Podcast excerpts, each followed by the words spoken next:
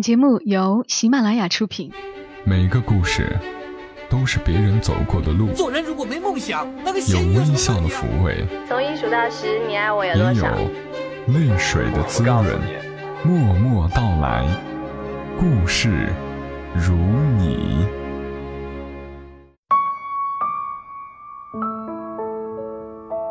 默默到来，故事如你。这里是由喜马拉雅独家播出的《默默到来》，我是小莫，在每个周三的晚间和你相伴，和你来聊聊我们平常人身上所发生的故事。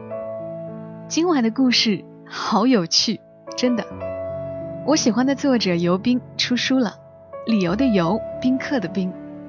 他之前在豆瓣上的名字叫麦茶，说麦茶你们就应该有点印象了。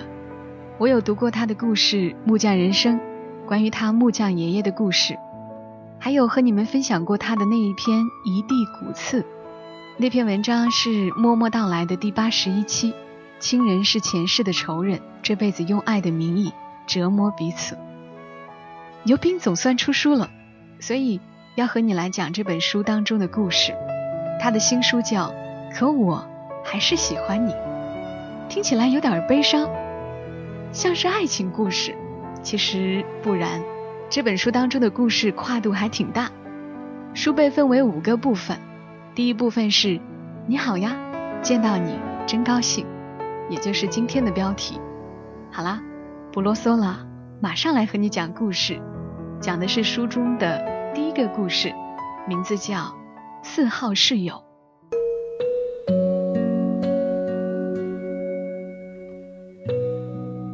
好奇葩呀！张超在吐槽完自己的室友后，大家同声感叹道。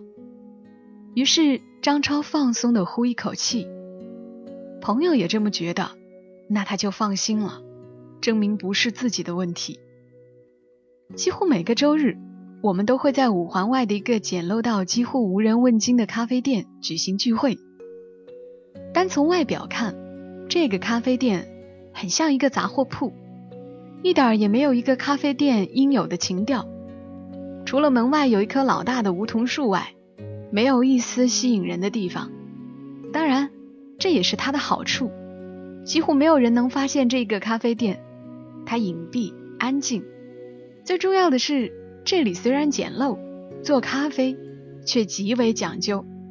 滤纸加两道，奶泡打得细，抿一口香满嘴。几个朋友都不能抵抗。最初发现这个咖啡店的人是张超，他是我们几个人中经济情况最好、时间也最充裕的，所以很有心思去发现周围好吃好玩的。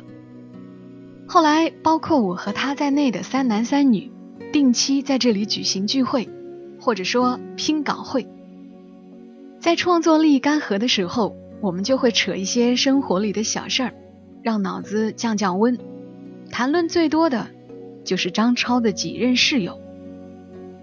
张超家里有一点点钱，我们几个同时做北漂，只有他家里给他在四环买了套房子，但是因为房贷太高了，家里提出的方案是将买到的这套房先租出去，然后在张超的工作地点附近再给他租一套，让他当二房东。再招个室友分摊房租，等到张超结婚的时候，再正式住进家里给买的房子，这样收到的房租够付一部分房贷和张超自己的全部租金，大大节省了开支。听上去是一般人求一辈子都求不来的好福气，但张超偏偏频遇奇葩室友。在东五环租下一套两室一厅之后，张超就开始了漫长的寻找室友的道路。张超的第一个室友是个男生，和他一样是个自由职业者，暂且编号为 A。A 是个典型的夜间动物，每天白天睡觉，晚上工作。在工作的时候必听林肯公园外放，声音开到最大，似乎全世界只有他一个人。如此几天，张超受不了了，把 A 叫到客厅，好好交谈了一番。当晚，张超没有再听到林肯公园，睡了个安稳觉。两天之后，张超半夜睡得正熟，突然一阵惊天的摇滚音乐声贯穿耳膜，A 又开始边放音乐边写作了。张超气愤地爬起来，穿好衣服，咚咚咚地敲室友的门。A 顶着乱糟糟的头发开门，之前不是说好了吗？你半夜不要把音乐放这么大，不然吵得大家都没法睡觉。实在没办法，我戴耳机听了两晚上，结果白天睡觉的时候耳鸣的厉害，根本睡不着。所以今天不得已才又开了功放，不听音乐又什么都写不出来，写不出东西就挣不到钱，挣不到钱就没法交房租。这也涉及到你的利益呀！张超被这套奇怪的理论震惊了。和我们吐槽完没多久，听取了大家的建议，张超让 A 搬出去了。但愿他能找到一个半夜不嫌他的音乐太大声的好室友。张超的第二个室友暂称 B，搬进来的时候还是单身，但是没过多久找了个女朋友。两个人居住的环境填了三个人，B 的这个女朋友长得白净秀气，性格也好。虽然 B 违反了合租的协议，但是有这么个养眼的姑娘在家里住着，张超也并不反对。但是不久，张超就发现 B 的女友有个严重的问题：洗漱化妆基本不下两个小时，洗澡不下一个小时。为此，张超早上不得不六点起床抢卫生间，不然就要一泡尿憋到八点半，而且上班准迟到。矛盾终于在张超忍了两个月之后爆发。一天，张超因为稍微起晚了一点，冲到卫生间的前一刻逼的女友刚好关上卫生间的门，碰巧张超那天闹肚子，结果一等就等了两个半小时。中途，他不停的敲门，只听女孩懒懒的说：“再等等，快好了，稍等。”一字一句，就像锥子一样戳到张超的心上。势如破竹的张超终于忍不住大吼起来：“你他妈有完没完啊？化妆还是画皮呀？”吓得姑娘一个哆嗦。张超等她好不容易出来后，火速冲进了卫生间，稀里哗啦之后。张超迎来了和 B 的一场大仗。又过了几天，张超在房间里打游戏，突然有人咚咚咚的敲门，一开门就见到 B 和他的女友在门口站着。那个姑娘气冲冲的拿着一双凉鞋，对张超大喊：“说你是不是把我鞋子的带子剪断了？”女生用卫生间的时间本来就长。你犯得着用这种见不得人的手段报复吗？B 附和道。张超一脸冤枉，任凭怎么解释，B 和他的女友完全听不进去。最后 B 开口：“这样也住不下去了，我们收拾收拾，你还是找个合得来的室友吧。”张超想着，B 总算说了句实话，他们能这样和平的离开，也是一件好事儿。可谁知道，B 带着姑娘离开公寓的那天，用一罐蓝漆把张超的门喷了个遍。王八蛋，狗男女！张超愤愤地喊。有了前车之鉴，张超第三次选室友的时候特别小心。我们都建议他考虑女生，一方面爱干净，另一方面男生和女生的气场比较和谐，不会动不动就起冲突。于是。张超在招租条件上特别写明，男女均可，女生优先。经过了几轮筛选，终于找到了一个甜美型的油画系艺术女生，即室友 C。我们看了 C 的照片，那个妹子长了一双大眼睛，笑起来露出两个浅浅的酒窝，属于娇小可爱型。张超真是艳福不浅呐，大家都感叹道。谁也没想到，这次张超的确艳福不浅。C 住进来两个星期后，张超才知道他是有男朋友的，和他一个学校，学雕塑。张超补脑了一个在苹果电脑前边抽烟边奋战设计稿的留着长发的艺术型男形象。一天，C 的男友过来吃饭，张超见面的时候发现，这个设计男矮矮的、胖胖的、黑黑的，其貌不扬，和自己想象的一点都不像。设计男盯着张超看了一会儿，看得张超很不自在。那顿饭吃到很晚，吃完饭后，设计男好像并没有要走的意思，收拾了东西，感觉像是要过夜。果然，张超猜对了。不一会儿，浴室里响起了洗澡的声音。张超仔细一听，浴室里有两个人。于是他甩甩脑袋，在卧室把音乐的声音调大了一点。过了很长时间，张超听到浴室的开门声。估摸着他们的鸳鸯浴洗完了，在确保留出了他俩都进屋的时间后，张超起身打算上厕所。他一开门，没想到设计男还在浴室里涂涂抹抹，还好身上裹着浴巾。可奇怪的是，一般男生把浴巾围在腰上就行了，设计男连胸也一起裹着。张超。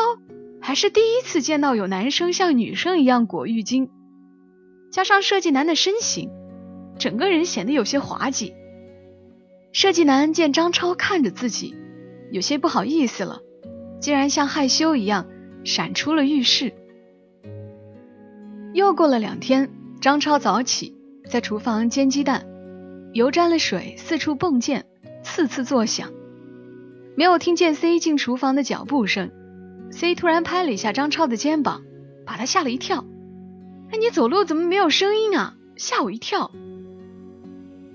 哎，问你个问题哈。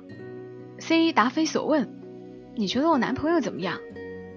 挺好的呀，挺老实的一个人。尽管被这么一个突如其来的问题问懵了，张超还是礼貌的回答了，手上还摆弄着自己的煎蛋。你觉得他不错？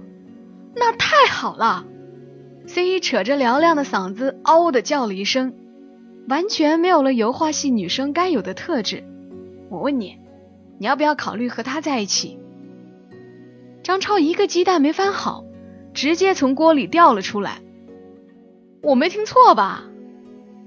他不是你男朋友吗？实话告诉你吧，他其实不是我男朋友，我是他为了应付家里的人找来的幌子。他其实喜欢男的，那天他见到你觉得演员很不错，所以托我来问问你的意思。张超已经被雷疯了，一句和演员就非得牵线搭桥，现在年轻人都已经开放到这个程度了吗？在他婉转但又斩钉截铁的拒绝了 C 之后，两人的关系明显冷淡了很多。C 进进出出的时候。见到张超就好像见到空气一样，连招呼都不打一个。可能在 C 的眼里，张超是个乏味儿又不解风情的人吧。本来以为事情就这样结束了，没想到高潮在半个月后姗姗到来。一天晚上，张超回家，看到门口有成堆的纸箱，门里传来搬东西的声音。他打开门一看。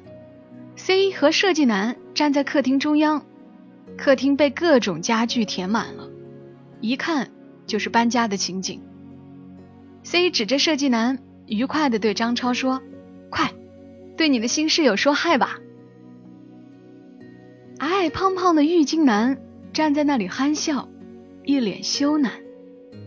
原来 C 在没有同张超商量的情况下，私自决定。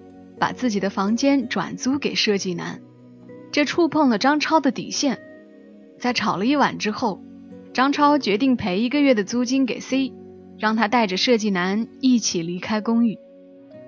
他们走了两天之后，张超回家时发现，公寓的门又被喷了漆，这次是红色。我去，好奇葩呀！大家都觉得今天的聚会真是值了。有好听的故事，好喝的咖啡，稿子完不完成都不重要了。以后咱们把聚会的名字改成张超的心碎吐槽会，怎么样？张超的一张脸窝成苦瓜，说：“我的要求也不高，就想求一个靠谱一点的室友，怎么就这么难呢？是不是所有合租的室友都是奇葩呀？”“不是啊，我们的室友就很棒啊！”大家几乎同时说道。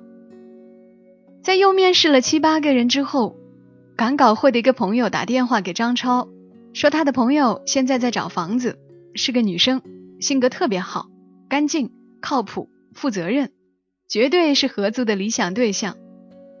介于张超和这个女生都是单身，男才女貌，让他们住在一起，说不定还能撮合一对佳人，功德无量。就这样，张超的第四号室友小美出现了。小美搬进张超的公寓的时候，我们都去帮忙了。等我们见到小美的时候，才明白为什么介绍人这么激动。这的确是个无论长相、谈吐、气质，都和张超非常相配的人。小美的东西可真多呀，成箱成箱的书，还都是原版画册，看的几个画画的人目瞪口呆。她的衣服多的一个衣柜都放不下，根据在场女生的反应来看，都是价格不菲的牌子。小美很大方，让几个女生试来试去。有喜欢的可以随时借着穿，她还有两张桌子，外加一张大床。神奇的是，他把这么多东西都合理的归置在卧室里，一点儿也不显得拥挤。真是个会过日子的姑娘，大家一致对小美做出好评。小美淡淡的笑着。当晚，大家在张超家吃了顿饭，小美丝毫不认生。谈笑自如，举起酒杯喝酒的时候也很大方。张超以前的室友都比较那啥，以后有小美在，张超终于可以结束担惊受怕的合租日子了。介绍小美住进来的那个朋友感叹道：“所有人都替张超感到高兴。”张超喝了两杯，脸上有了淡淡的红晕，朦胧间觉得好像是自己在办喜宴一样。他瞥了一眼小美，看小美也在对自己笑着，瞬间春心荡漾，一种叫做幸福的东西，好像能融化心底那块冻了很久的冰块。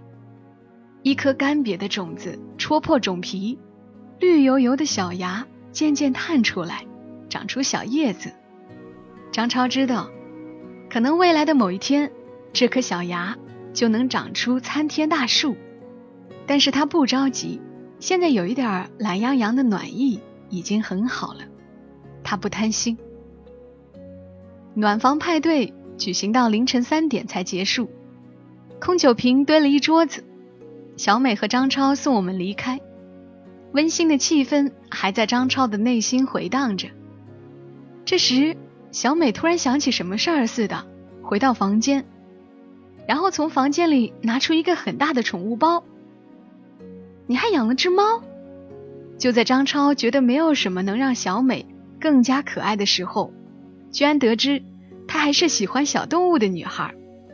可爱的猫和女孩，真能组成一幅完美的画。不是猫，不过也差不多啦。说完，小美拉开宠物包的拉链，宠物包晃动了几下，接着一个东西从黑乎乎的包里爬了出来。张超突然坐直了身子，猛地倒吸一口凉气。小美养的不是可爱的小猫，而是一条让人望而生畏的花斑大蟒蛇。它叫小花，不喜欢被关着。我的房间东西太多，实在没有空间了，以后只好将它放在客厅里啦。还请多关照。咚，张超的世界。重新遁入黑暗，心里的小绿芽迅速枯萎，又变成了沉沉的冰块。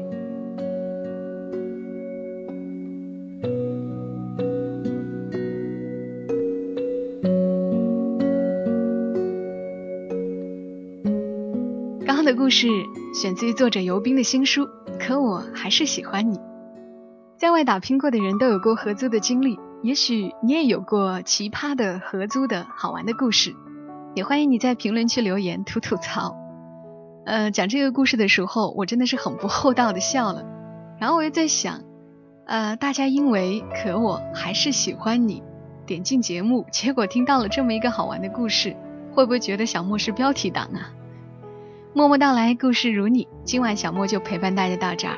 收听小莫所有的节目，你可以下载喜马拉雅 APP，搜索“小莫幺二七幺二七”，添加关注。播放页面右下角有三个点，点击那儿也能够进入小莫的主页。